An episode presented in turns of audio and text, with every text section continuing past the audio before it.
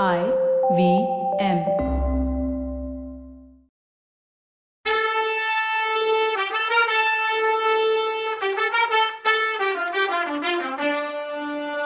வணக்கங்க, நான் கவிதா பேசுறேன். வெல்கம் டு கதை பாட்காஸ்டின் பொன்னியின் செல்வன். இது எபிசோட் நம்பர் 157. மயானத்துக்கு அந்த 3 பேரும் போனதும் முருகையனுக்கு பக்குன்னு ஆயிடுச்சு.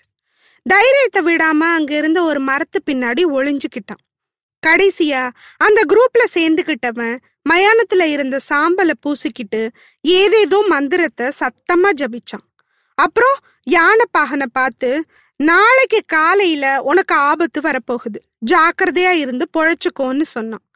யானை பாகனுக்கு கதி கலங்கிடுச்சு. என்ன ஆபத்து, எப்படி வரும், தெரிஞ்சாதானே பொழைக்கலான்னா. அந்த மந்திரவாதி, யானைக்கு திடீர்னு மதம் பிடிக்கும், நீ பக்கத்துல வந்ததும் உன்னை கீழே தள்ளிட்டு ஓடிடும், உன்னாலதான் யானைக்கு மதம் பிடிச்சதுன்னு ஜனங்க நினைச்சு உன் கையில உள்ள அங்குசத்தை புடுங்கி உன்னையே கொன்னுடுவாங்கன்னு சொன்னான். பயந்து போன யானைப்பாகன், ஐயோ தப்புறதுக்கு ஏதாவது வழி இருக்கான்னு கேட்டான்.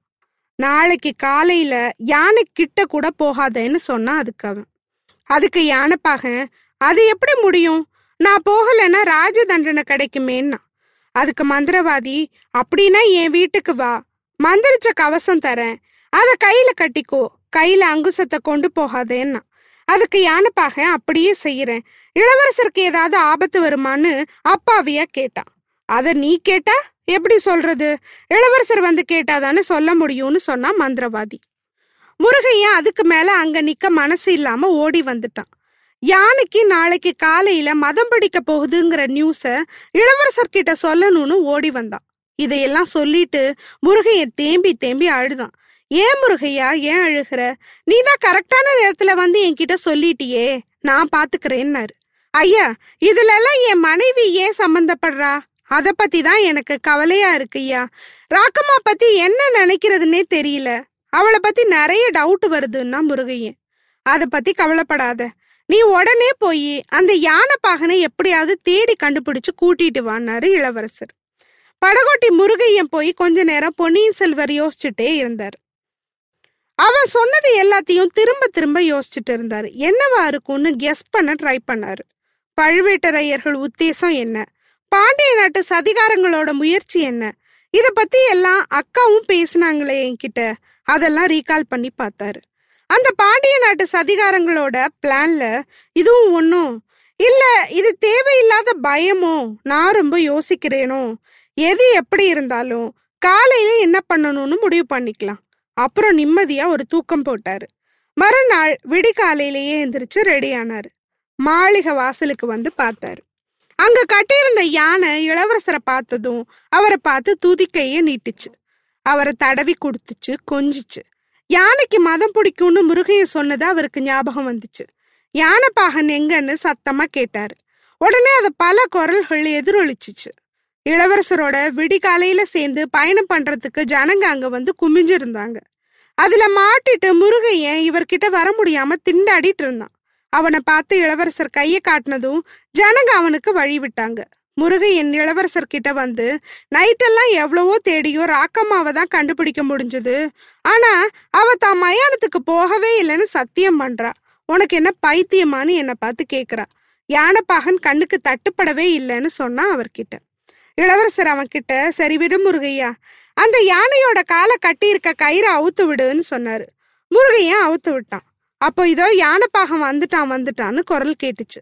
கையில அங்குசத்தோட யானைப்பாகன் அவசரமா ஓடி வந்தான். நல்ல வேளைன்னு சொல்லி இளவரசர் அவனை பார்த்தாரு. பாவமா இருந்தான். ஒரு நைட்ல அவன் ரொம்ப மாறி போன மாதிரி தெரிஞ்சது. பயபிராந்தியோ. ஒரு கையில அங்குசம் வச்சுக்கிட்டு அவன் யானை பக்கத்துல வந்து துதிக்கைய தொட்டான். அவ்வளோதான், யானை அவனை துதிக்கையாலே சுத்தி அவனை பிடிச்சது. தலைக்கு மேல தூக்கி எல்லாரும் பார்த்துட்டு இருக்கும்போதே தூக்கி வீசிடுச்சு, பிளிருச்சு. அவன் ரொம்ப தூரத்துல போய் விழுந்தான். அவன் கையில வச்சிருந்த அங்குசம் இன்னும் தூரத்துல போய் விழுந்துச்சு. யானைக்கு மதம் பிடிச்சிருச்சுன்னு சொல்லிக்கிட்டு கூட்டம் செதறி ஓடிச்சு. அப்போ இளவரசருக்கு என்ன ஆச்சு, அதை பாக்குறதுக்கு முன்னாடி சந்தர்ப்பம்னா என்னன்னு பார்க்கலாம். சந்தர்ப்பங்கிறது கடவுளுக்கு ஒரு புனைப்பெயர்னு சொல்றாரு ஒரு அறிஞர். கடவுள் தான் செய்யற காரியத்தை தான் தான் செய்தோன்னு காட்டிக்க விரும்பாதப்போ சந்தர்ப்பங்கிற புனைப்பெயரை வச்சுப்பாராம். ஆனா பெரிய மகான்கள் வாழ்க்கையில பார்க்கும்போது சந்தர்ப்பம் மிகப்பெரிய உதவி செஞ்சிருக்கிறது புரிய வரும். காந்தி மகான் தென்னாப்பிரிக்கா போறதுக்கு ஒரு சந்தர்ப்பம் கிடைக்கலன்னா அவர் அந்த உன்னதமான நிலைமைக்கு வந்திருக்க முடியுமா? சந்திரகுப்த மௌரியர், Vikramadithan, Julius Caesar, Napoleon, Duke of Wellington, George Washington, Joseph Stalin இவங்க வாழ்க்கையில எல்லாம் கூட சந்தர்ப்பங்கிறது எவ்வளோ உதவி பண்ணதுனால தான் அவங்களாம் மாவீரர்கள். இதனால ஆண்டவன் பாஷையிலா இருக்காருன்னு சொல்லிட முடியாது. எல்லாருக்குமே கடவுள் சந்தர்ப்பங்கிற ஒன்றை கொடுத்துட்டே தான் இருக்காரு. ஆனா நம்ம அதை எப்படி பயன்படுத்திக்கிறோங்கிறது தான் முக்கியம். அதை பயன்படுத்திக்கிறவங்க புகழடைகிறாங்க, பயன்படுத்திக்காதவங்க சாதாரண மக்களா வாழ்ந்துட்டு போறாங்க. இளவரசர் அருள்மொழிவர்மர் வாழ்க்கையில அந்த மாதிரி சந்தர்ப்பம் ஒண்ணு கிடைச்சது அவருக்கு. யானை தான் பக்கத்துல வந்த யானைப்பாகனை தூக்கி எரிஞ்சப்போ யானைக்கு மதம் பிடிச்சிருச்சுன்னு எல்லாரும் கத்துனாங்க. அப்போதான் அந்த சான்ஸை அவர் யூஸ் பண்ணிக்கிட்டார். அதை மட்டும் அவர் விட்டிருந்தா வரலாறே மாறி போயிருக்கும் வேற விதமா. தமிழ்நாட்டுல ராஜராஜ சோழருங்கிறவரு மாமன்னன்கிற பொசிஷனுக்கு வந்திருக்க முடியுமான்னு தெரியல. ஆனா நம்மால கில்லாடியாச்சே, அதை எப்படி யூஸ் பண்ணணுங்கிற சமயோசித புத்தி அவர்கிட்ட இருந்துச்சு. முருகையன் சொன்னதை வச்சு யானை கிட்ட வந்தவன் உண்மையான யானைப்பாகன் இல்லை, ஏதோ தப்பான நோக்கத்தோட வந்தவன்.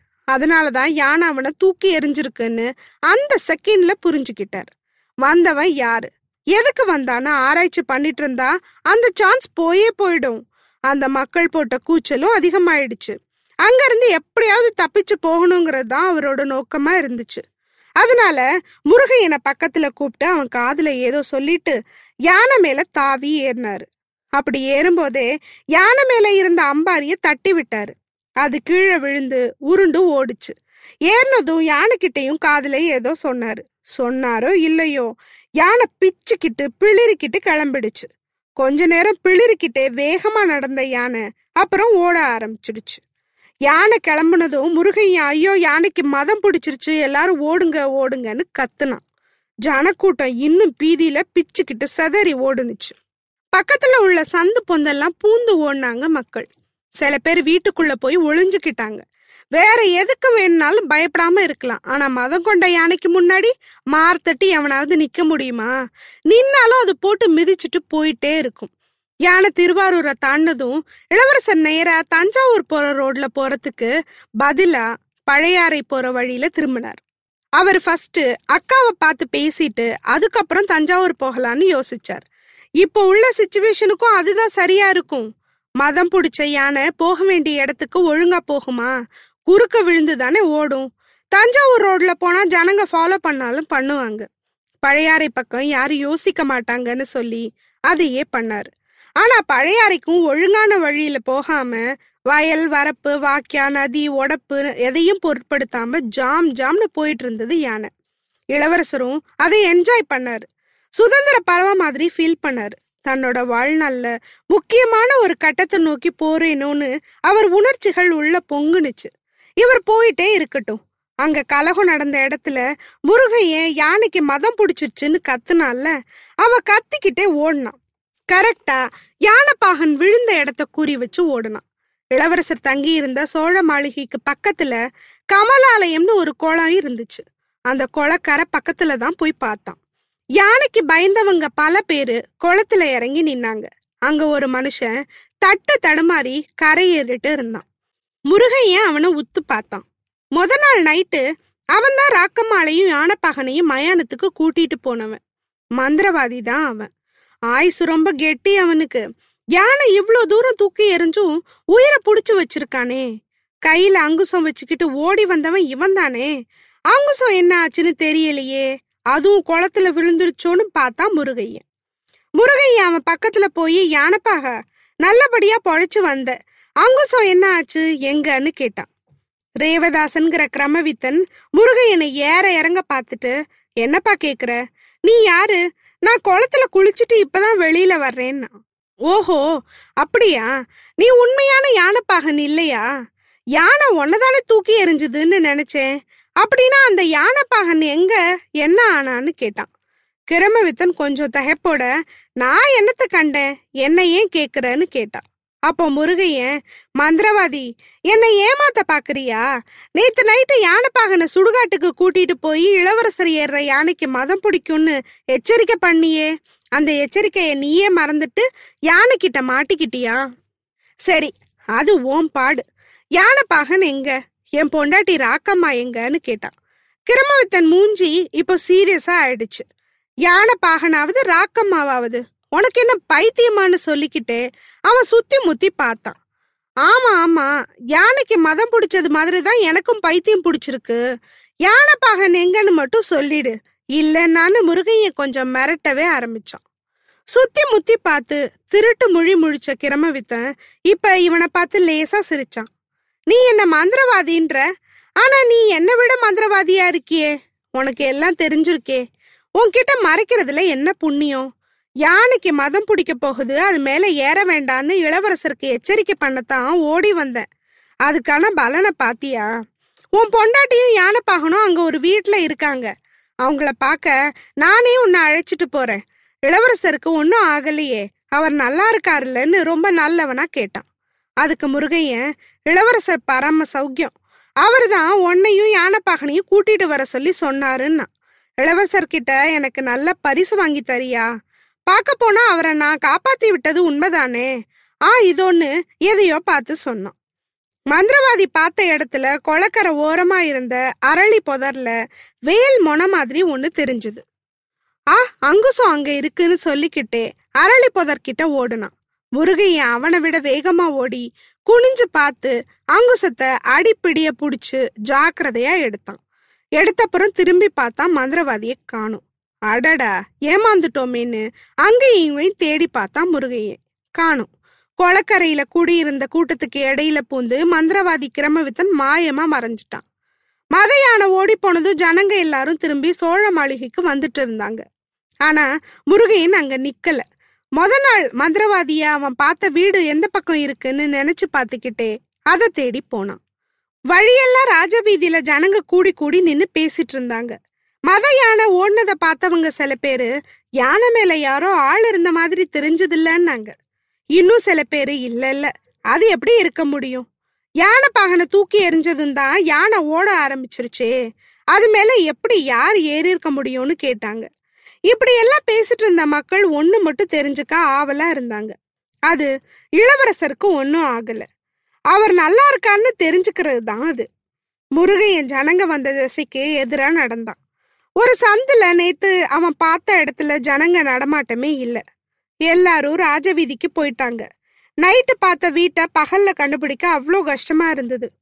உத்து பார்த்துக்கிட்டே போனா முருகையன். ஒரு வீடு மட்டும் பூட்டி இருந்தது உள்ள இருந்து, ஆனா மொனகல் சத்தம் கேட்டுச்சு. திக்குன்னு ஆச்சு முருகையனுக்கு.